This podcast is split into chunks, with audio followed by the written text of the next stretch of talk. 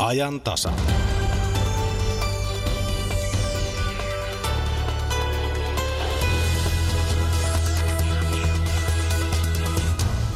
Popsi, popsi, porkkanaa, hampaita se vahvistaa. Ja lapset lauloivat ja popsivat. Mutta mitä mahtaa tehdä lapsi tänä päivänä, kun yökööpeleiden allakka pullakassa lauletaan, että heiluu pinkeiden pimujen pylly silikoni? No lapset laulavat ja tanssivat. Ajan tasassa pohditaan tänään lastenlaulukulttuuria. Millaisena haluamme lastenmusiikin soivan? Suomalaiset ovat sosiaalinen ongelma. Toisessa kädessä heillä on pullo, toisessa puukko. Tätä ovat kuulleet suomensukuiset Ruotsissa. En finne igen oli lööppikamaa. Näistä kokemuksista kertovasta kirjasta tässä ajantasassa puolen jälkeen. 17 prosenttia tytöistä ja 8 prosenttia pojista kokee lukiossa kouluuupumusta. Heille on osoitteessa yle.fi kautta abi-treenit avattu paineessa sivusta ja siitä puhutaan ajantasan lopulla. Lisäksi puhumme tulvasta ja sotesta, mutta aluksi mennään Kuopioon. Minä olen Kati Lahtinen ja nyt oikeasti hyvää iltapäivää.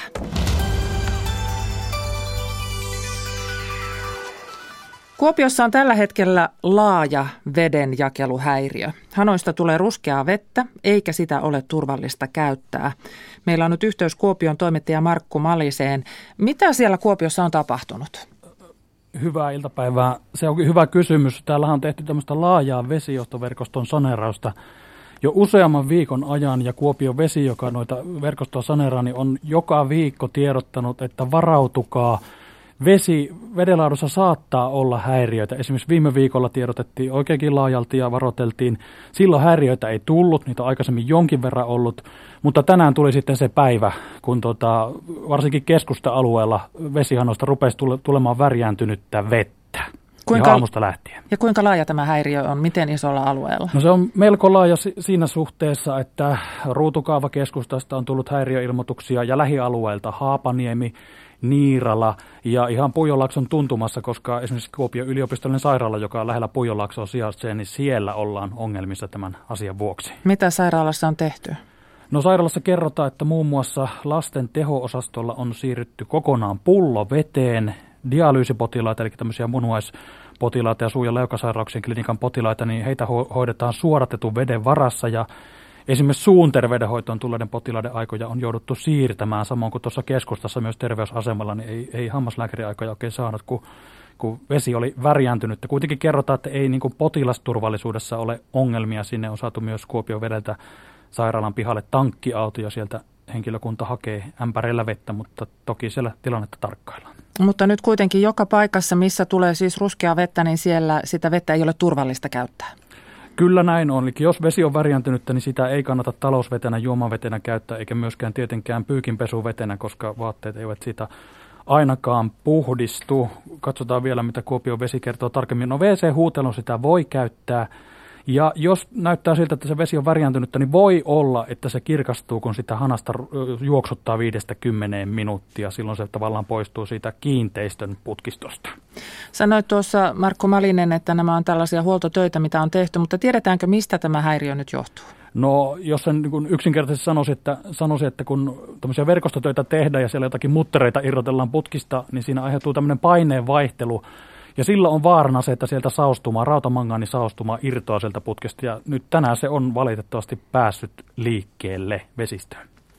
Mitä tiedotuskanavia kannattaa nyt seurata, jos haluaa pysyä perillä siitä, että, että miten tämä tilanne etenee? Mikä on ohjeesi Markku Malinen? No suosittelisin ainakin seuraamaan Kuopion veden nettisivuja, koska siellä häiriötiedotteet päivittyvät. He pyrkivät myös kertomaan tilanteesta Facebookissa, mutta Kuopion vesi kertoo tällä hetkellä, että seuraava tiedote annetaan kello, kello 15, mutta ei tosiaan tässä vaiheessa pystytä mitenkään lupaamaan, että milloin tämä häiriö poistuu. Vedenjakelupisteitä on järjestetty neljä kappaletta Männistön Teboilille, Kuopion torille, Kirkkokadun ja Varastokadun kulmaan ja Alavan kirkon pihalle.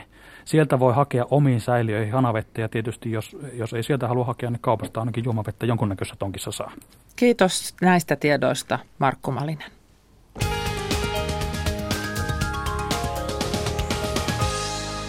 Liikennetiedote menee tielle 8 Kokkola Liminka, tarkemmin Kalajoki ja paikasta Siipo 2,5 kilometriä Järvelän suuntaan.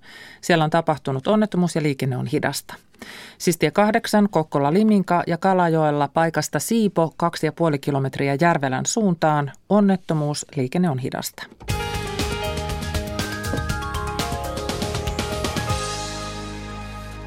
Viime viikon maanantaina kerrottiin, anteeksi tämän viikon maanantaina, kerrottiin pontevasti, että nyt meillä on sote ja uskottiin, että perustuslakivaliokuntaan asti riittää ne tehdyt muutokset, joita siihen asti oli tehty.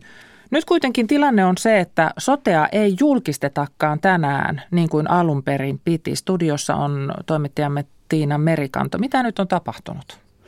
Se on Varmaan oikein hyvä kysymys, mutta meidän tietojen mukaan kysymys on ennen kaikkea tästä asiakassetelistä. Eli asiakasseteli tarkoittaa sitä, että se on, se on tässä suuressa valinnanvapaudessa yksi tapa käyttää sitä valinnanvapautta. Ja nyt on riitaa siitä, että onko se asiakasseteli samalla lailla kuin esimerkiksi lasten päivähoito, niin subjektiivinen oikeus. Siitä riidellään meidän tietojen mukaan.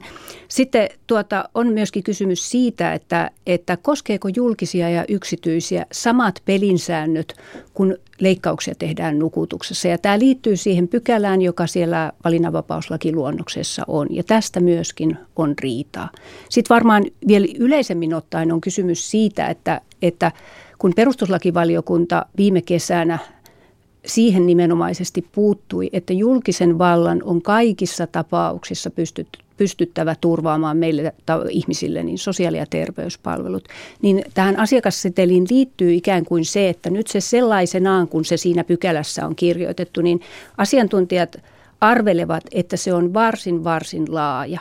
Ja sitä kautta se voisi aiheuttaa sen, että että jopa kenties julkinen terveydenhuolto, esimerkiksi joku päivystys, jos monet lääkärit lähtevät sairaalasta pois tekemään näitä asiakassetelillä tehtäviä leikkauksia esimerkiksi, niin julkinen terveydenhuolto voisi vaarantua. Ja sitä kautta tämä on nyt myöskin perustuslakikysymys kenties ja, ja ymmärtääkseni nyt halutaan varmistua siitä, että, että ja siksi tarvitaan tällaista lisäaikaa, että, että tämäkin asia saadaan selvitettyä. No maanantaina uskottiin, että nämä tehdyt muutokset, mitä nyt oli tehty, että ne riittää ja että edetään lausuntokierrokselle ja hallituksen esitykseen ja sitten perustuslakivaliokuntaan, mutta nyt ei ehditty edes lausuntokierrokselle, niin onko siis tämä kiista ja käsitysero hallituksen sisällä? Mun käsityksen mukaan se on kyllä hallituksen sisällä, mutta sitten uskoisin, että, että kun tässä on tavallaan kysymys siitä, että, että kun sitten lausutaan. Ja sitten ensi keväänä on tarkoitus tulla valinnanvapaudesta uusi hallituksen esitys ja sitä kautta sen on tarkoitus, ja se menee siis perustuslakivaliokuntaan, niin nyt halutaan myöskin varmistua siitä, että se ihan oikeasti – pääsee sieltä perustuslakivaliokunnasta lävitse, koska itsekin ajattelen niin, että, että sellaista tilannetta ei saisi, ei pitäisi enää tulla tässä maassa kertaakaan, kun meillä siitä on nyt jo kolme kokemusta vuosien saatossa, että perustuslakivaliokunta joutuu toteamaan, että asioita on valmisteltava uudestaan. Nyt halutaan siis oikeasti valmistaa. No mä haluaisin uskoa, että, että tässä on nimenomaan siitä kysymys, että, että sen pitää olla nyt sellainen, että se läpäisee perustuslakivaliokunnan. No miten tästä nyt sitten edetään? Kenen käsissä tämä asia on? No nyt varmasti se on tietysti aivan ensisijaisesti hallituksen käsissä, että heidän pitää käyttää asiantuntijoita ja näinhän he ovat myöskin sanoneet tekevänsä. Että nyt käytetään asiantuntijoita, jossa sitä vielä ennen kuin se sitten ensi viikolla mahdollisesti menee sinne eduskuntaryhmiin ja sitä kautta käännökseen ja sitä kautta sitten lausuntokierrokselle, niin, niin sitä halutaan asiantuntijoilla erityisesti näitä tiettyjä kohtia siinä arvioituttaa ja, ja sitten sen jälkeen vasta mennään tämän kanssa eteenpäin. Kiitos näistä päivityksistä, Tiina Merikanta. Kiitos. Tämä on ajan tasa. Sata suomalaista lastenlaulua uudessa kuosissa kaikkien kuultaville. Tämä on Pikkukakkosen Suomi 100-projekti. Nauhoituksia on tehty tällä viikolla Tampereella ja näissä Pikkukakkosen tulevissa tallenteissa kantanauhoissa kuullaan lastenlauluja muun muassa Jousikvartetin – säästyksellä, mutta kuullaan siellä myös perinteisempää musisointia. Tältä kuulosti Pikkupapun orkesteri, kun se versioi Kaalimato-nimistä kappaletta. Eli ko- ei pysty varmaan tuottaa matkaa. Onko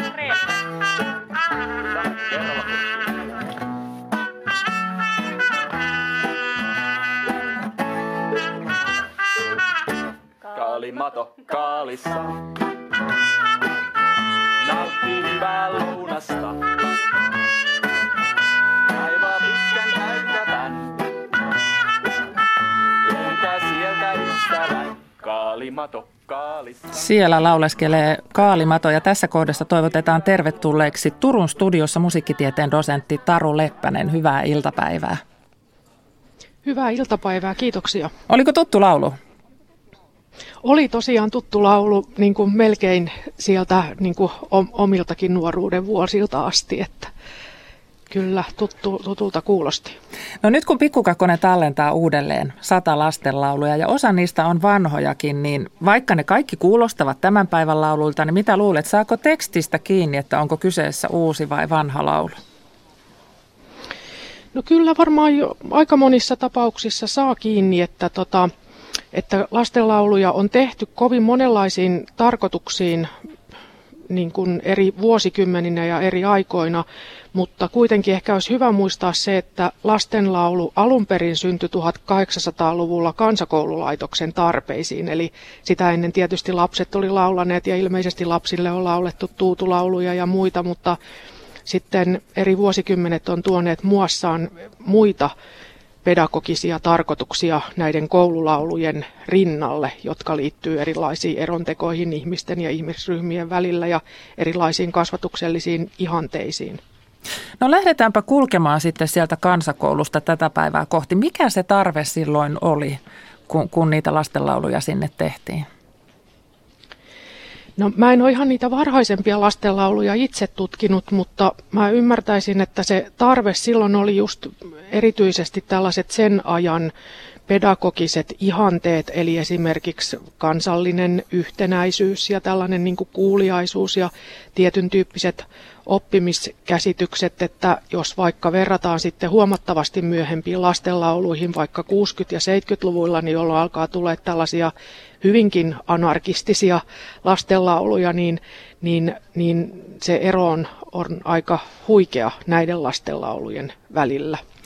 Itse olen 70-luvun lapsi ja, ja muistan niistä lauluista semmoisen vahvan valistusotteen. Siellä oli liikennelaulut ja popsi popsi porkkanaat ja pieni tytön tylleröinen metsätietä kulki. Äh, oliko se tyypillistä sitä aikaa? No oli ja ei, että 70-luvullakin oli monia kerroks, kerrostumia siinä lastenlaulukulttuurissa ja lasten laulustossa, että lastenlauluille sitten varsinkin niin kuin 1900-luvun jälkipuoliskolla ja, ja nykyään on hyvin tyypillistä se, että lasten lauluohjelmistossa elää monenlaiset historialliset kerrostumat päällekkäin ja, ja rinnakkain. Et esimerkiksi tuo pieni tytön tylleröinen laulu, jonka mainitsit, niin mm. mun ymmärtääkseni se on aika vanhaa perua.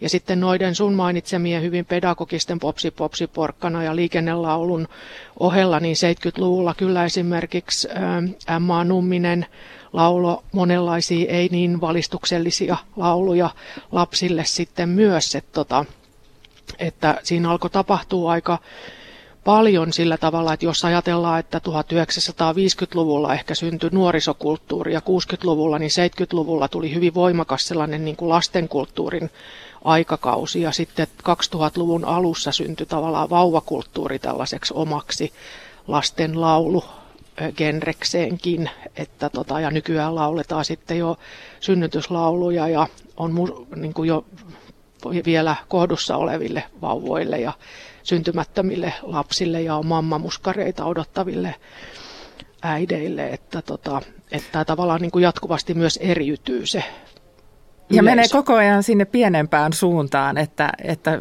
kun jo siis siellä pelk- jo vatsassa olevalle lapselle lauletaan, niin koko ajan ollaan menty tavallaan e-, nuorempaan ikäryhmään. Kyllä, ja tässä voi nähdä sitten tavallaan, niin kuin tämä liittyy myös tällaiseen ilmiöön, josta on puhuttu tuossa vuosituhannen taitteessa tämmöiseen familistiseen käänteeseen, että hirveän paljon niin kuin meidän kulttuurissa katse kääntyy koteihin ja, ja sisustamiseen ja ruoanlaittoon, niin vauva on myös sellainen hyvin vieläkin kotiin kuuluva ja kotoisa asia, mm. että tota, on tavallaan huomanneet niin kuin markkinat, että, että siinä on on sellainen yleisö, jota voidaan käyttää hyväksi ja josta saadaan myös sit, niin kuin kapitalistisin tavoin lypsettyä rahaa, että se kuuluu ihan myös tämmöisiin markkinalakeihin tällaisten erilaisten yleisöjen irtautuminen toisista ja niiden pilkkoutuminen yhä pienempiin ihmisryhmiin. Kun mainitsit Taru Leppänen M.A. Nummisen, niin 70-luvun lapselle se M.A. Numminen on tuttu. Sieltä tuli pommi ja kommi, eh, jänikset maailman kartalle. Ja esimerkiksi tämmöinen laulu kuin Eläinten tappelu, jonka tekstissä eläimet tappelevat niin, että palaset lentävät taivaisiin. Ja kun lopulta eläimiä yhdistettiin, niin kukosta ja lehmästä tuli kukmä. Se on kovin mm-hmm. eri maailma ja aika anarkistinen maailmakin, niin miten hurjia maailmoja lastenlauluihin mahtuu? No mä tavallaan toivoisin, että, että lastenlauluihin mahtuisi vieläkin hurjempia maailmoja kuin mitä niissä tällä hetkellä on ja on ollut aikaisemmin, että jotenkin kun mä oon niin kuin lasten kanssa jutellut paljon tutkimusta tehdessäni ja omaa lasta ja muita lapsia seurannut, niin, niin mä oon huomannut, että mitä pienempiä ne on, niin sitä niin kuin jotenkin huikeampi niiden mielikuvitus on erilaisten asioiden suhteen ja musta me niin menetetään kauheasti, jos me aletaan suitsimaan sitä tai aletaan suitsia sitä lasten mielikuvittelukykyä kovin varhain. Että mä itse sukupuolen tutkijana on kiinnostunut esimerkiksi erilaisista sukupuolen esittämisen tavoista lastenlauluissa, niin nehän on kauhean stereotyyppisiä mm. yleensä.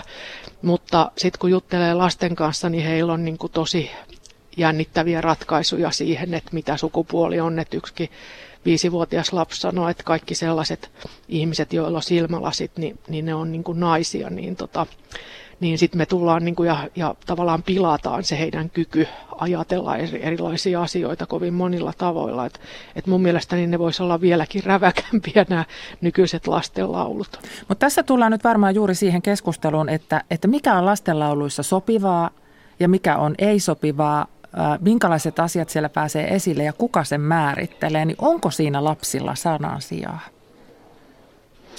Niinpä, että tavallaan jotenkin mä ajattelen tutkijana niin, että, että lasten laulut on oikeastaan vaan aika pieni osa sit kuitenkin lopulta lasten musiikkikulttuurista. Että monet lapset elää tällaisissa jatkuvissa operamaisissa tilanteissa, että he voi laulain sanottaa päiväänsä esimerkiksi laulamalla, että nyt putosin tuolilta ja se ei ole, siihen ei niin, kuin niin helposti pääse aikuinen tavallaan väliin, että useimmitenhan lasten laulut on kuitenkin aikuisten lapsille tekemiä.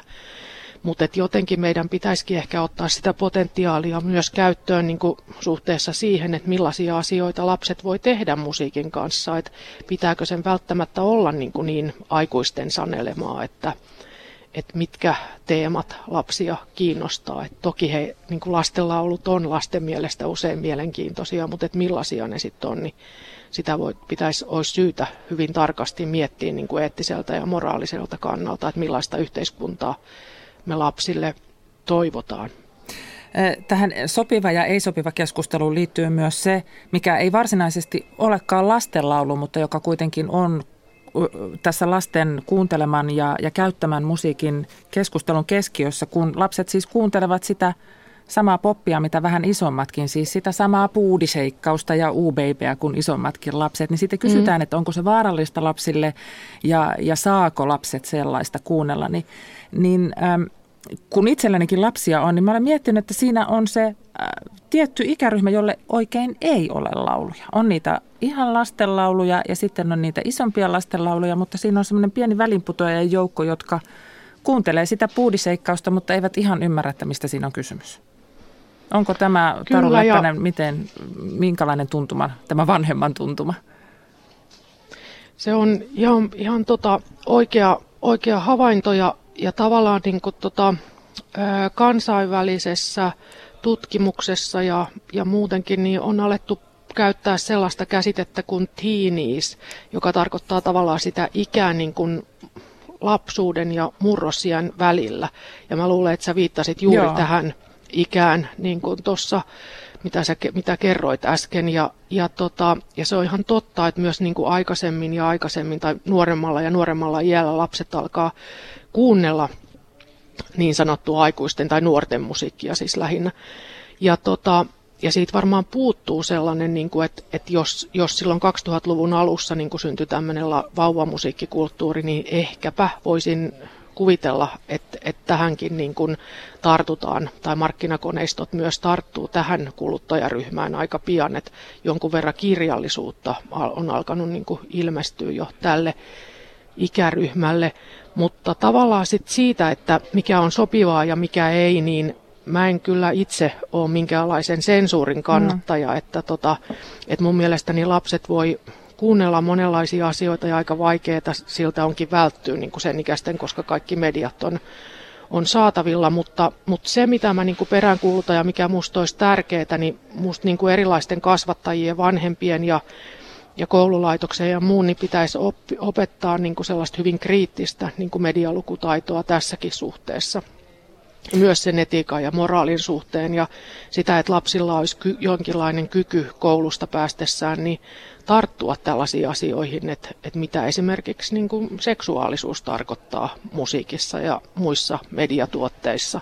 Että tuskin me voidaan niin kuin väittää, että, että sellaiset asiat on jotenkin epäsopivia lapsille, että lapsiahan kiinnostaa aivan kaikkia. Mm. Mun mielestäni se olisi aikuisten tehtävä tarttua niihin kiinnostaviin asioihin ja tarjota heille niin kuin sellaista jotenkin rakentavaa tietoa niistä asioista, joihin, joita kohtaan he tuntee uteliaisuutta. Jos menee vielä ihan siihen ytimeen, että mistä lastenlaulussa on kyse, niin miten Taru Leppänen lastenlaulu edes määritellään? Koska lasten tekemäähän se ei tarvitse olla. Pääasiassa lasten musiikkia mm. tekevät aikuiset. Savon Sanomissa kuvattiin yhdessä artikkelissa, että tämä ylipiirteä saparotäti pilasi lasten musiikin, mutta, mutta ylipiirteän saparotätien rinnalle on tullut avaruusdiskoja ja hevisauruksia ja kaikenlaista muuta. Niin mikä, miten se lastenlaulu määritellään? No lastenlaulun määritelmä, niin kuin muidenkin asian määritelmät tai muidenkin ilmiöiden määritelmät on sellaisia, jotka, jotka tota, muuttuvat ajassa ja, ja lastenlaulukin on saanut historiansa kuluessa varsin monenlaisia määritelmiä varmaan osakseen. Ja musta tärkeämpää kuin se, että mä jotenkin löysin lukkoon sen, että mitä on lastenlaulu, niin olisi miettiä sitä, että, että mitä kaikenlaisia asioita me voidaan niin kuin lasten kanssa musiikin avulla tehdä, eikä niinkään lyödä lukkoa sitä, että et, et lastenlaulu on tietyn tyyppinen formaatti ja sitä meidän tulisi noudattaa, että maailma ja kulttuurit ja lastenlaulut sen mukana muuttuu jatkuvasti ja, ja myös lastenlaulut vastaa jatkuvasti uudenlaisiin tarpeisiin tällaisessa maailmassa, niin kuin monikulttuuristuvassa ja globaalistuvassa ja digitalisoituvassa maailmassa, jossa me eletään, että meidän pitäisi niin kuin pikemminkin miettiä sitä tämän hetken kontekstia, että millaiset kytkennät lapsille olisi niin kuin edullisia ja hyödyllisiä tässä kulttuurisessa ja poliittisessa tilanteessa, jossa me tällä hetkellä eletään. Siis tapa käsitellä maailmaa. Nimenomaan. Sitä musiikki on ja tapa kytkeytyä siihen maailmaan ja tehdä jotakin sen maailman kanssa. Ehkä jopa muuttaa sitä maailmaa. Kiitos musiikkitieteen dosentti Taru Leppänen. Palataan vielä pieneksi hetkeksi ö, niihin Pikkukakkosen laulun äänityksiin. Ne sata lastenlaulua julkaistaan siis Yle Areenassa itsenäisyyspäivän tienoilla ja tuossa alussa siis kuultiin jo pieni muusikkojen pala. Muusikot ovat olleet tuolla nauhoituksessa varsin innoistaan, mutta, innoissaan, mutta niin siellä on ollut liikuttuneena myös äänisuunnittelija Teuvo Lehtinenkin. Hän kertoo oman suosikkinsa noista nauhoituksista. No kyllä ehdoton ykkönen on tietysti tämä tuttiorkesteri esitti Krokotiili Herbertti-laulun, jossa Helmi Kallio yhdeksän vuotta ja Heikki, bändin viulisti, 50 vähän yli, vetivät sen duettona niin kuin vuorotellen säkeistä. Se on jotenkin niin, niin ihana se teksti. Monessa laulussa on niin kuuluisa runoilija ja muassa Kaarina Helakasa tekstejä, mitkä on niin, kuin, niin mahtavia, että niin kuin, todella upeita. Tämä on ajan tasa. Suomen ja Ruotsin ajatellaan olevan kulttuurisesti lähellä toisiaan, mutta ehkä ne eivät sittenkään ole.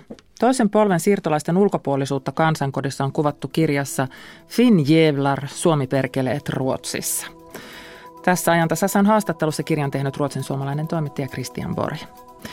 Osoitteessa yle.fi kautta abitreenit on tänään näyttävä video, jossa pahdetaan loputtoman tuntuisessa tunnelissa kohti jotain.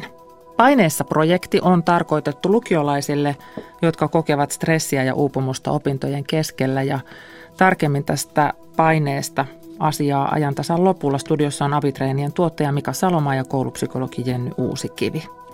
Päivitämme myös tulvatilannetta. Espoossa Kirkkojärvi tulvii, tulvii Turun moottoritielle, mutta miten on muun maan kohdalla? Siitä kohta. Ensin vähän Yle nettisivujen Antti Jukka. Kyllä, kirjallisuuden klassikot ovat jääneet monien mieleen äidinkielen tunneilta. Eniten muistoja herättää tuntematon sotilas. Kirjan henkilöhahmot ja tarinat jäävät elämään kirjan sulkemisen jälkeenkin – Yle Uutiset pyysi suomalaisia muistelemaan äidinkielen tunnilla luettuja kirjoja ja paljastamaan, mikä kirja on erityisesti jäänyt mieleen. Kyselyyn tuli lähes 270 vastausta. Tuntematon oli ykkönen. Mitä veikkaat Kati kakkoseksi? Myös tuntematon ykkönen, niin täällä Pohjantähden alla on kakkonen. Seitsemän veljestä Aa, oli kakkonen. Ne on kolmosen sitten. Kyllä, kyllä. Pohjois-Karjalan pelastuslaitoksen mukaan tulisijoja lämmitetään edelleen vanhoihin ja vaarallisiin uskomuksiin luottaen.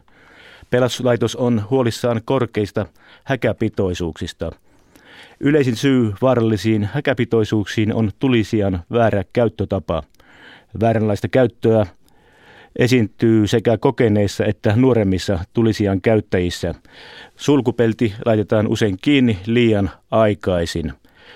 Pelastuslaitos muistuttaa, että varmin tapa välttää häkämyrkytys on sulkea tulisijan pelti vasta sitten, kun kaikki hiilet ovat tummuneet, eli tulipesä on täysin musta.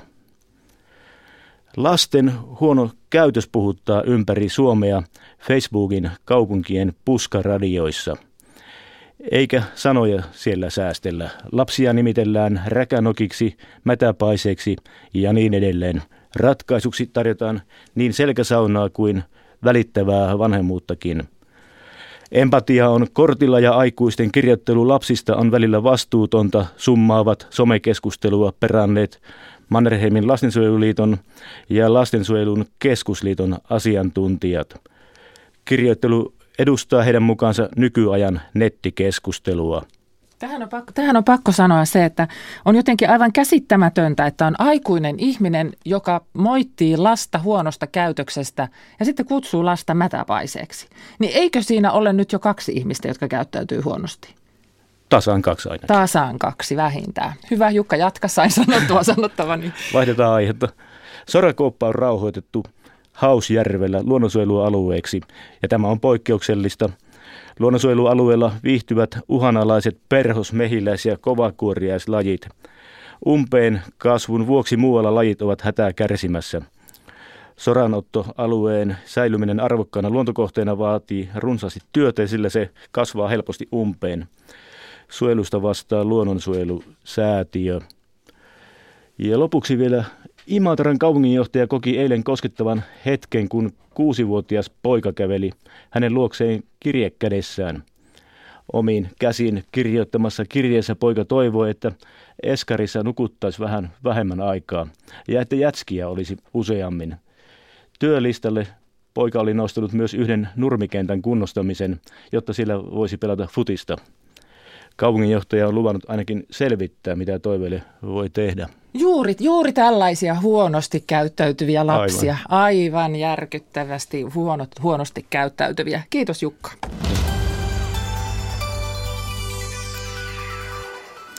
Eletään lokakuuta ja puhutaan tulvista. Veden nousu uhkaa edelleen liikennettä Turun väylällä. Sateen on ennustettu yltyvän ensi yönä ja parhaillaan Kirkkojärven kohdalla rakennetaan suojavallia hiekkasäkein estämään veden nousu vilkkaalle tieosuudelle.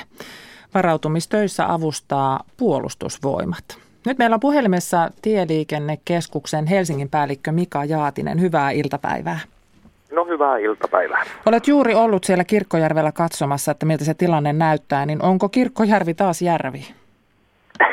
Joo, sanotaan näin, että tämän äh, moottoritien ympärillä, niin se kyllä kieltämättä näyttää jo ainakin lammelta. No miten siellä se liikenne pääsee sujumaan? Siellä on ollut no, kuitenkin toista vuorokautta jo ongelmia. Kyllä vaan joo, eli toi vesi, vesi, on, vesi nousi silloin toissa päivänä tuossa nopeasti ja voimakkaasti, mutta saatiin rakennettua siihen tämmöinen äh, niin ensimmäinen versio tästä suojavallista, joka toimii itse asiassa erittäin hyvin. Eli me rajoitettiin liikennettä sille, että molempia ajosuuntia on yksi ajokaista käytössä, kuten tälläkin hetkellä, mutta saatiin pidettyä vesi poissa niin, että moottoritietä ei tarvinnut sulkea. Ja, ja mikä on ennuste nyt sitten sen, sen veden nousun suhteen?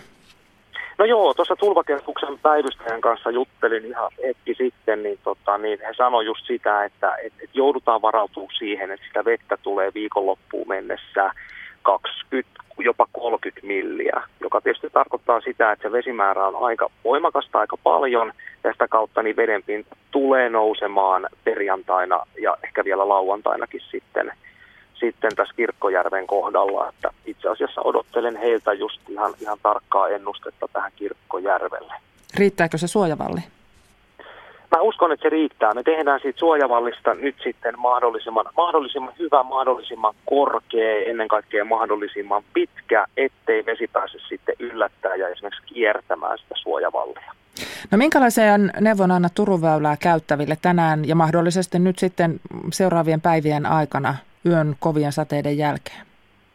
No joo, siis se ensinnäkin, että mehän, meidän tehtävä on pitää tuo väylä tuossa auki, eli sitä kautta niin teemme kaikkemme yhdessä pelastustoimen, pelastusviranomaisten ja puolustusvoimien kanssa, että me saadaan tuo tie pidettyä tuossa liikenteellä.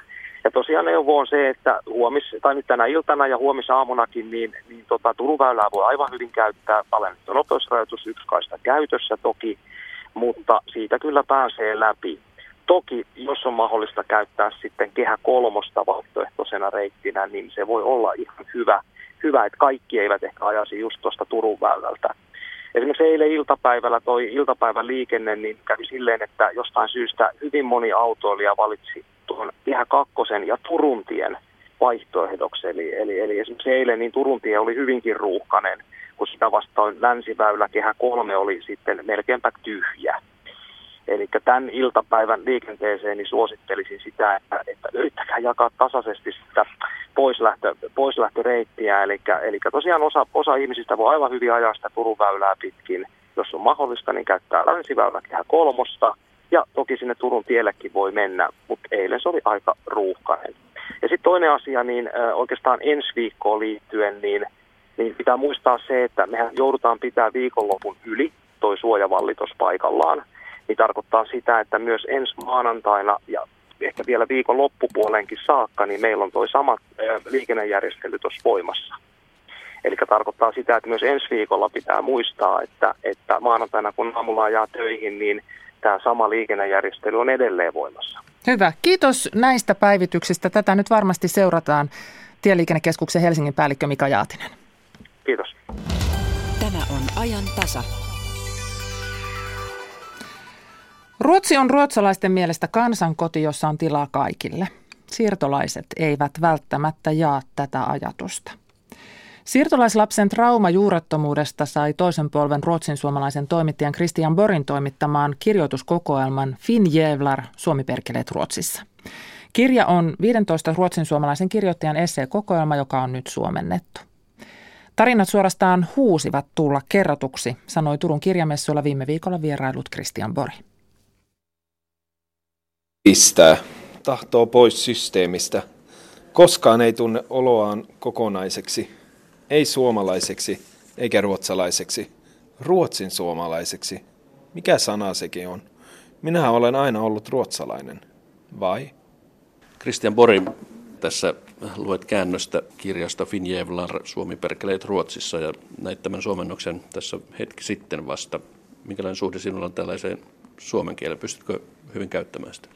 No se sanavarasto on aika huono mun mielestä, tai se on. Ihan tuntuu aika usein niin kuin lastenkieltä, tai mä oon yrittänyt myös eh, minun kaksivuotiaiselle lukea ja en ymmärrä kaikkia sanoja niin kuin lastenkirjoista.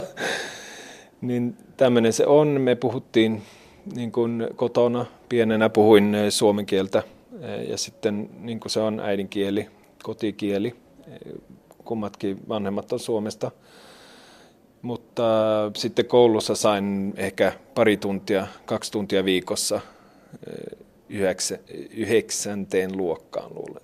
Joo. Minkälainen suhde silloin suomen kieleen ruotsalaisessa koulussa oli? No kutsuttiin finjävleriksi, vaikka liksom, minä, vaikka en edes eh, puhunut suomea, ei mulla ollut suomalaisia kavereita. Mutta kun vanhemmat tuli niin kuin kouluun puheeseen ja semmoista, niin silloin huomasi, että minä olen niin kuin suome, suomalainen.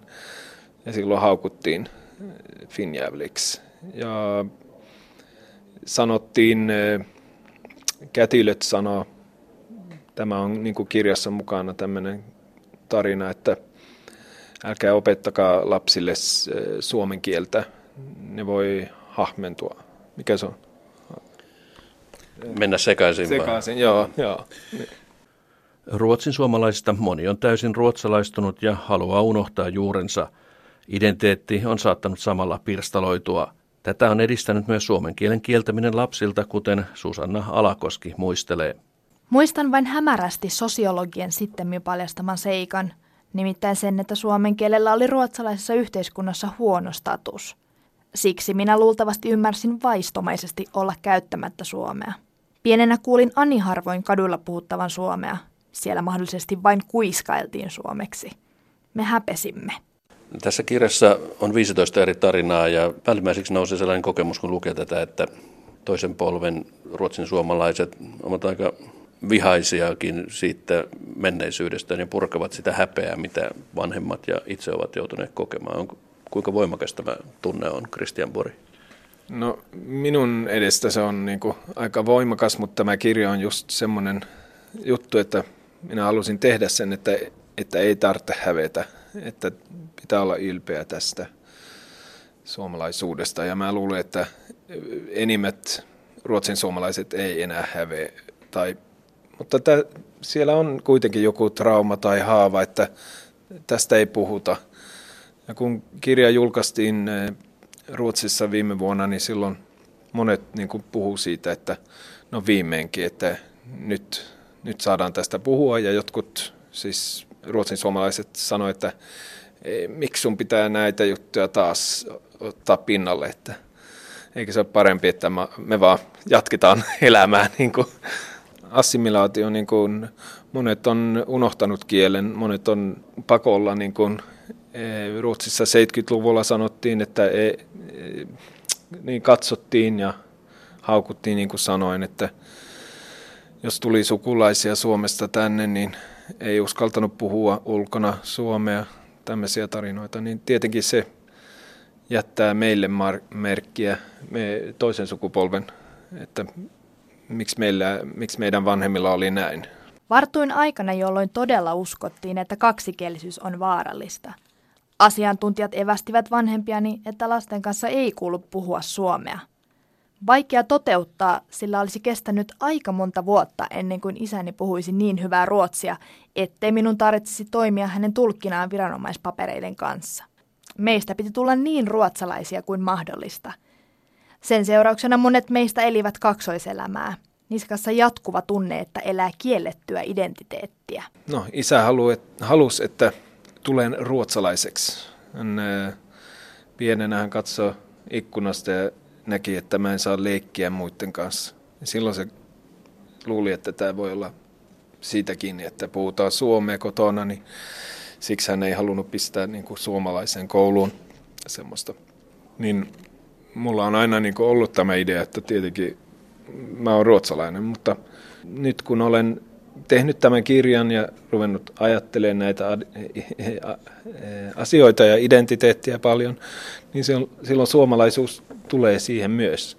Ja tietenkin me ollaan monta asiaa, ei me olla vaan ruotsalainen tai ainoastaan työntekijä. Meillä on monta identiteettiä.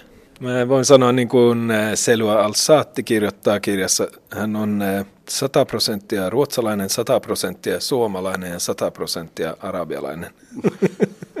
mutta minä olen siis no, 100 prosenttia ruotsalainen ja 100 suomalainen, mutta kutsun itsensä nyt ruotsin suomalaiseksi. Kirjan 15 tarinassa puretaan toisen polven siirtolaisten häpeää. Se on kasvanut kieltä osaamattomista vanhemmista – koulussa koetusta kiusaamisesta ja juurettomuudesta, kun Ruotsia ei ole oikein osattu kokea omaksi kotimaaksi. Näin suomalaisiranilainen Matsiar Fartsin kuva lapsuuttaan Rinkkepyyn siirtolaisläheiössä. Suurin osa Ruotsissa syntyneistä ihmisistä varttuu Ruotsissa, mutta me emme. Me vartuimme paikassa, joka kyllä sijaitsi Ruotsissa, mutta jolla ei muutoin ollut kamalasti tekemistä Ruotsin kanssa. Emme osanneet ruotsia, eikä vanhempiamme kiinnostanut opettaa sitä meille. Emme ylipäätään tunteneet yhtään ruotsalaista.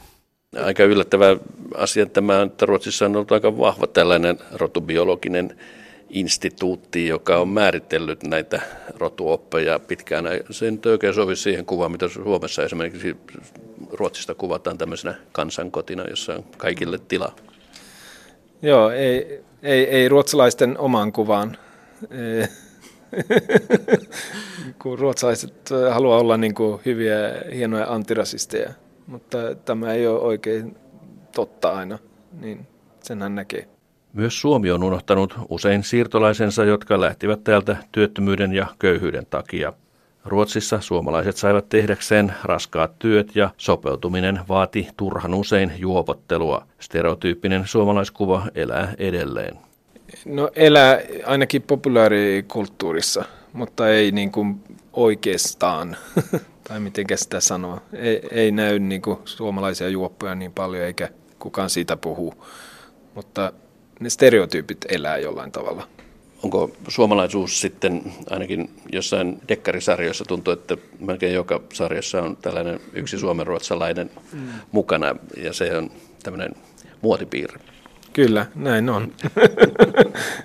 Mä oon just katsonut niitä stereotyyppejä tai mielipiteitä eh, elokuvatiedossa, niin eh, näin, että yksi eh, elokuva nimeltään Jäägänä kaksi, niin siinä on niin kuin tämä juoppo, aggressiivinen Jari Lipponen, ihan niin kuin personifioi se tämän stereotyypin, niin tämä on ihan uusi elokuva. Mm. Niin. Tällainen puukkosuomalainen sitten vai? Just. Kuinka paljon sitten ruotsin-suomalaiset edelleen käyvät kotiseudullaan, toisen parman siirtolaiset tai maahanmuuttajat eivät varmasti enää tunne juuriaan mihinkään, minnekään Jyväskylään Kuopioon.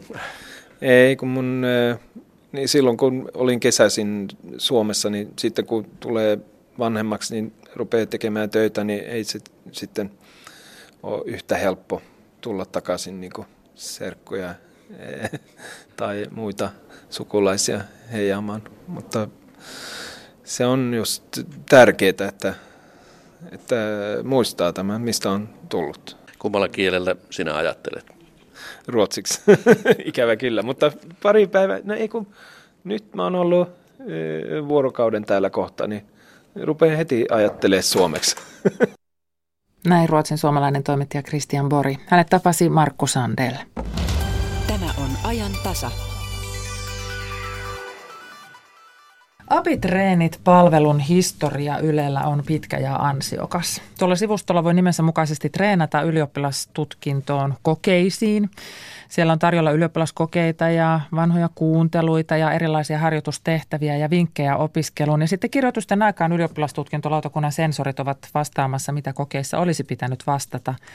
Ja vuosittain tuo sivusto palvelee aina uusia ylioppilaita ja tietysti siellä käy jo niitä lukiolaisiakin jotka ovat kiinnostuneita siitä, että mitä ne kirjoitukset ovat tarjoamassa. Mutta tänään tämä sivuston tarjonta vielä laajenee. Paineessa kampanja on osa sivustoa. Tervetuloa Paineessa ja Abitreenit tuottaja Mika Salomaa. Kiitos. Ja koulupsykologi Jenni Uusikvi. Kiitos. Kävin katsomassa videon, jossa mennään pimeässä putkessa, loputtomassa putkessa. Kiviseinät ahdista ja tuntuu, että ne tulee koko ajan lähemmäksi. Mikä tämä paineessa on, Mika? Paineessa on meidän tänään julkaisema kampanja, joka keskittyy käytännössä siihen, että me voidaan vahvistaa, tai meidän tavoitteena on vahvistaa sadan tuhannen lukiolaisen mielen hyvinvointia, eli psyykkistä hyvinvointia. Ja minkä näit tämä musta tunneli, niin sen tarkoitus on nimenomaan herättää ajatuksia siitä, että mitkä asiat itseä voi stressata, mitkä asiat YO-kokeessa jännittää – ja niin edelleen. Ja sitten kun pääsee meidän sivuille, meidän kampanjasivuille, niin siellä pitäisi olla sitä materiaalia, jolla esimerkiksi stressin voi ottaa haltuun. No mitä siellä sivuilla voi tehdä? Meidän sivuilla on paljon erilaista materiaalia. Me ollaan oikeastaan jaettu se, että meillä on tietoa, tarinoita ja työkaluja. Ja työkaluja kohdassa meillä on esimerkiksi konkreettisia ohjeita lukusuunnitelman tekoon. Sitten meillä on erilaisia testejä, mitä pystyy tekemään, ja sitten kaikenlaista sellaista sisältöä, joka liittyy kouluuupumukseen ja opiskeluissa stressaamiseen. Ja kaiken sen sisällön lähtökohta on se, että siitä on jotain konkreettista hyötyä, jonka lukiolainen voi ottaa itse omaksi hyödykseen ja haltuun. No mikä tuossa sanoo, että, että siinä lukion käynnissä voi olla asioita, jotka voi ahdistaa ja stressata, niin Jenny Uusikivi, mitkä ne asiat sitten on? No, lukio on toki se on aika vaativa, vaativa koulu. Siellä vaaditaan monenlaista osaamista eri, eri osa-alueilta. Tahti on aika kova, eli jaksossa on useampi kurssi. Kurssit on aika täynnä, täynnä tavaraa, mitä pitäisi nopeassa tahdissa opiskella. Ja stressihän usein tulee tilanteessa, että tulee kokemus, että mun täytyy enemmän ehtiä ja pystyä kuin mihin mun aika riittää. Tai sitten tilanne, että opiskelija kokee, että mä en nyt jotenkin saa aikaiseksi, mä en saa aloitettua. Ja se voi olla myös aika stressaava kokemus, olisi paljon tehtävää, mutta en saa ryhdyttyä. No siis tässä nämä opiskelupaineet, jännittäminen ja stressi, ne ovat sen paineessa sivuston ytimessä. Mitä se sivusto ei ole? Mihin se ei anna ratkaisua? No me ollaan rajattu sitä sillä tavalla, että, että jos puhutaan vaikka eri tasoista, että on stressiä, joka voi johtaa uupumukseen, on uupumusta, joka voi johtaa masennukseen, niin tämä meidän kampanja on erityisesti suunnattu tälle stressi- ja uupumusakselille niin, että, että ehkä jos on tällaisia suurempia haasteita omassa elämässä tai sitten psyykkisiä ongelmia, niin voi olla, että tämä kampanja ei niinkään tarjoa tälle kohderyhmälle apua, vaan enemmänkin sille aivan normaalille lukiossa joka päivä opiskele, opiskelevalle lukiolaismassalle, joka valmistautuu YO-kokeisiin, kokee kauheita paineita kurssiarvosanoista, YO-kokeiden läpi pääsemisestä ja yleensäkin niin kuin jännittää, stressaa paljon, vaikka voi olla, että nämä henkilöt on aivan hyviä ja pärjää ihan ok lukiossa. Niin tässä on sellainen tuttu tunne tästä, tästä paineesta ja stressistä, että, että se, sitä ei välttämättä halua edes puhua, koska sitä ajattelee, että täällä nyt täytyy pärjätä. Tämä on paikka, jossa täytyy nyt puskea vaan eteenpäin ja tämän täytyy olla tämmöistä. Ja kun muut näyttää jaksavan ihan hyvin ja ne puskee mm-hmm. täällä ja niille ei näytä olevan mitään, niin miten yleistä tämmöinen jännittäminen ja stressaaminen lukioikäisellä on? Kyllä sitä on, mä ajattelen varmasti kaikilla lukiolaisilla jossain, jossain määrin määrin. Kouluterveyskysely tältä vuodelta, vuodelta osoittaa, että 13 prosenttia kokee olevansa uupuneita, eli silloin se on mennyt jo aika pahaksi se tilanne tilanne ja siitä voi sitten ehkä ajatella, että kyllä sitä on jollain tasolla. Mä sanoisin, että kaikilla. Ja toisaalta se on myös sellainen, että stressin tehtävähän on auttaa ihmistä niin kuin pärjäämään ja suoriutumaan vaativasta tehtävästä.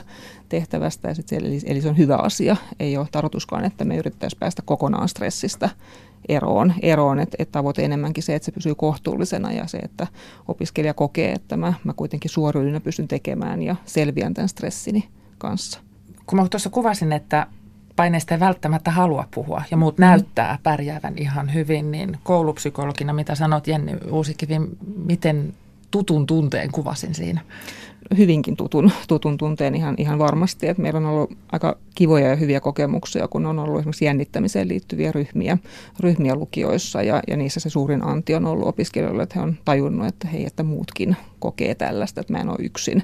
Koska kun, kun tulee se kokemus, että, että onko mä nyt yksin tämän tunteen kanssa, niin siitä ei halua puhua muille ja tietysti kukaan, kukaan ei puhu toisilleen, niin silloin jäädään siihen tilanteeseen, että jotenkin vaan kuvitellaan ja oletetaan, että muilla menee jotenkin – tai on helpompaa tai ei ole stressiä ja jännittämistä. Ja mä ajattelen, että tämän, tämän tyyppisten niin kuin sivustojen ja kampanjoiden niin kuin tärkeä anti on myös se, että näistä asioista puhutaan ja tehdään niistä sellaiset, että hei, tällaista on, on niin kuin, ja nämä on ihan normaaleja tunteita, jännittäminen, stressi lukiolaisen ja itse asiassa kaikkien elämässä, elämässä. Että kun niistä puhuu, niin se usein jo helpottaa sitä omaa oloa. Ja oleellistahan on se, että miten sen stressin ja jännittämisen kanssa sitten pärjää. Kun sen tunnistaa, niin miten sen kanssa pärjää, niin miten sen kanssa sitten pärjää? No mä usein, usein lähden, lähden, jos ajattelen ihan lukiolaista ja vaikka, vaikka nyt esimerkiksi tätä ylioppilaskirjoituksia, niin, niin siitä, että miten, miten valmistaudut, minkälainen suunnitelma sulla on siihen. On tärkeää, että, että tulee se kokemus, että mulla on, on vapaa-ajalle aikaa ja mun opiskelulle aikaa, koska helposti tulee sellainen olo, että mun koko elämä vaan on tätä opiskelua ja pitääkö mun nyt vaan tehdä tätä ja mä en ehdi tekemään mitään muuta. muuta että tavallaan tasapainotetaan sitä elämää, että sieltä löytyy, löytyy sitä, sitä semmoista ihan aitoa vapaa-aikaa, jolloin saa tehdä mitä vaan ja sitten löytyy aika sille opiskelulle, opiskelulle myös. Minkälaisista merkeistä kannattaa ottaa kiinni, että nyt tässä ei enää ihan tämä stressin taso ole välttämätttä sellainen, että sitä kannattaisi tämmöisenä pitää? Ja silloin, jos se rupeaa selvästi vaikuttamaan toimintakykyyn, eli ei, ei pysty tekemään sellaisia asioita, joita on ajatellut tai suunnitellut tekevänsä, rupeaa ehkä välttelemään ihan kokonaan tekemästä, tekemästä asioita. Toki kaikkihan me nyt ehkä vältellään ja halutaan sellaisia asioita, mitkä nyt ehkä kivoja, niin, niin tiettyyn rajan asti ikään kuin lykätä niitä, niitä mutta jos huomaa, että, että mä en kerta kaikkiaan pysty vaikka sitä kirjaa ottamaan, enkä pääse sen kanssa, kanssa alkuun, tai, tai olo on hyvin semmoinen niin kuin itkunen, ahdistunut jotenkin koko ajan. Kyllä mä silloin, silloin ajattelisin, että on ihan hyvä käydä ainakin kerran juttelemassa Katoaa se opiskelemisen ilo ihan kokonaan siitä tekemisestä. Kyllä, siitä tulee semmoista niin kuin hyvin pakonomasta ja, ja usein tämmöiset niin kuin pitäisi, on pakko ajatukset on semmoisia, mistä me yleensäkin kannattaa miettiä, että, että ylioppilaskirjoitukset on kuitenkin ja lukioasia, että sinne on tullut ja haluaa suoriutua, että se kuuluu siihen, että tavallaan päästä ehkä eronkin siitä, että on, on niin kuin pakko ja mun pitää, koska ne on aika lamaannuttavia ja ikäviä tunteita. Meidän kuuntelijoissa on paljon vanhempia, lukiolaisten vanhempia tai tulevia lukiolaisten vanhempia, niin mitä vanhempana voi tehdä ja tukea? Vanhemmilla toki mä ajattelen, että he yleensä lähtee siitä, että kaikkihan haluaa lapsensa parasta ja kaikki haluaa, että, että lapset menestyy opinnoissa, opinnoissa mutta että kannattaa kuunnella nuorta, että mitä hän itse toivoo, mitkä hänen tavoitteet on, mitä hän, hän haluaa, ettei tule sitten niin kuin kasanneeksi liikaa jotenkin odotuksia, toiveita, koska monet lukiolaiset tekee myös, myös asioita sen takia, että he haluavat miellyttää vanhempia ja, ja tietää, että vanhemmat tulee iloiseksi tai haluaa, haluaa tiettyjä asioita, että keskustella siitä, että mikä on, mikä on kenenkin tavoite, tavoite, mitä nuori itse haluaa. Tämä korostui myös meidän lukiolaisten liiton kanssa, kun tehtiin kyselyä, niin kysyimme, että mitkä asiat stressaa – eniten lukiossa, niin todella usein korostuu vanhempien odotukset ja myös sitten vanhempien odotukset sillä tavalla, että niistä, niitä ei ole sanottu ääneen, mutta on oletus siitä, että vanhemmat toivovat minusta jotain, johon en ehkä itse riitä. Ajattelen myös, että, että, että sellaisen niin kuin positiivisen kautta, eli, eli, eli tavallaan usein se, että, että nuori itsekin tietää, että kyllähän mun täytyy lukea ja tehdä töitä, töitä että se ei välttämättä, että jos se menee sen negatiiviseen, että miksi et lue ja nyt sun täytyy lukea ja lue nyt, nyt niin se ei välttämättä ole se, se keino, keino, vaan käydä sitä keskustelua, että mitä nuori ajattelee, että onko hän, lukeeko hän omasta mielestään riittävästi tai onko siinä joku hankaluus, miksi hän ei vaikka pääse siihen lukemisen alkuun tai, tai tällaisia, että lähtee ehkä sitä keskustelemaan mieluummin kuin lähtee sitten käskyttämään. Se lukioaika on tosi kummallinen. Siinä on tämä yhtä aikaa nämä odotukset. Sitten siellä on kuitenkin myös se pakkoasia olemassa, koska se ylioppilaskirjoitus on siellä olemassa. Nyt ihan rehellisesti sanottuna omasta lukioajasta on jo muutama kymmen vuotta aikaa, mutta muistan sen, kun ihan niiden ensimmäisten lukiopäivien aikana sanottiin se Y-sana, se ylioppilaskirjoitukset ja kaikki, mm-hmm. mitä teette, tähtää sitä kohti, niin mikä on opettajan rooli tässä paineisuuden luomisessa tai sen helpottamisessa? On toki, toki isokin, isokin rooli. Toki se on myös tosiasia, että lukion, lukion niin kuin tähtää siihen YÖ-tutkintoon, koska se on se tutkinto, joka siinä, siinä tehdään ja sen jälkeen valmistutaan ylioppilaaksi.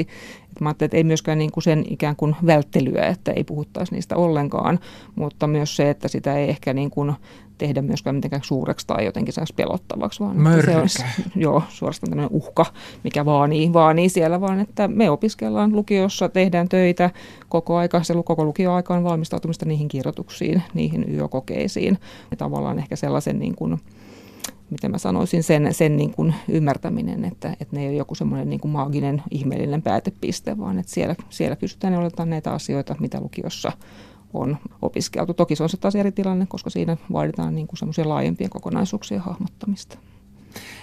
Entä sitten, kun lukion painoarvo on muuttumassa ihan entistäkin isommaksi, kun se tulee olemaan suora valintatie korkeakouluun, niin se toisen asteen todistus, siitähän tulee tämmöinen arvopaperi suorastaan, niin onko se omia lisäämään painetta ja stressiä?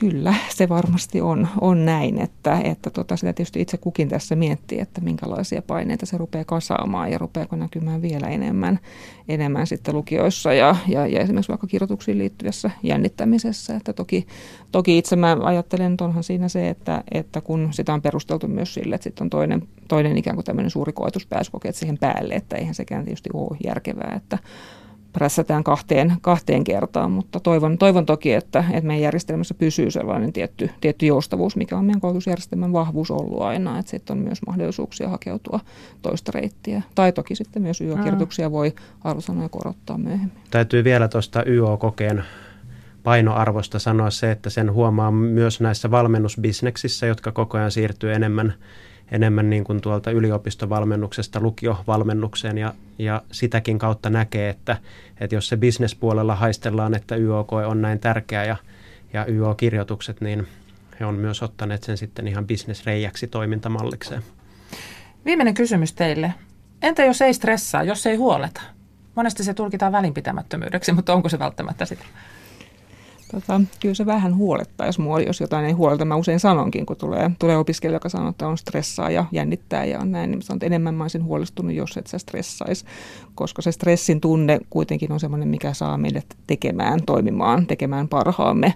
parhaamme. Eli jos sitä ei ole ollenkaan, niin, niin ehkä silloin, silloin ihminen ei välttämättä toimi ihan parhaimmillaan. Mutta en mä nyt siitä rupea ottamaan stressiä, että jos joku ei stressaa, niin, niin ei tarvitse siitä alkaa stressaamaan. Että voi myös olla, että, että tavallaan että hänellä on aika hyvät stressinhallintakeinot keinot, keinot jo käytössä ja hän on niitä oppinut ja, ja ehkä sellainen luontoisia tapoja löytänyt jo hyvissä ajoin. Kiitos Jenny Uusikivi ja Mika Saloma. Kiitos. Kiitos. Ja kerrataanpa vielä se nettiosoite. Se on yle.fi kautta abitreenit. Sieltä löytyy se video ja sieltä löytyy sitten se paineessa osio. Huomenna ajantasassa puhutaan vammaisten asemasta. Kulttimaineeseen noussut Pertti Kurikan nimipäivät yhtyön elokuva Kovasika-juttu saa jatkoa. Tokasika-juttu seuraa yhtyötä muun muassa Euroviisuihin ja käy läpi niitä tunnelmia, joita Pertti Kurikan eläkeilmoitus aiheuttaa. Ja samalla sitten puhutaan kansalaisaloitteesta, jossa puhutaan, joka on kerätty vammaisten henkilöiden välittömän avun ja tuen kilpailuttamisen lopettamisesta. Tämä aihe siis esillä huomenna ajan tasassa. Minä olen Kati Lahtinen ja kiitän tästä päivästä. Vuorossa ovat kello 15 uutiset.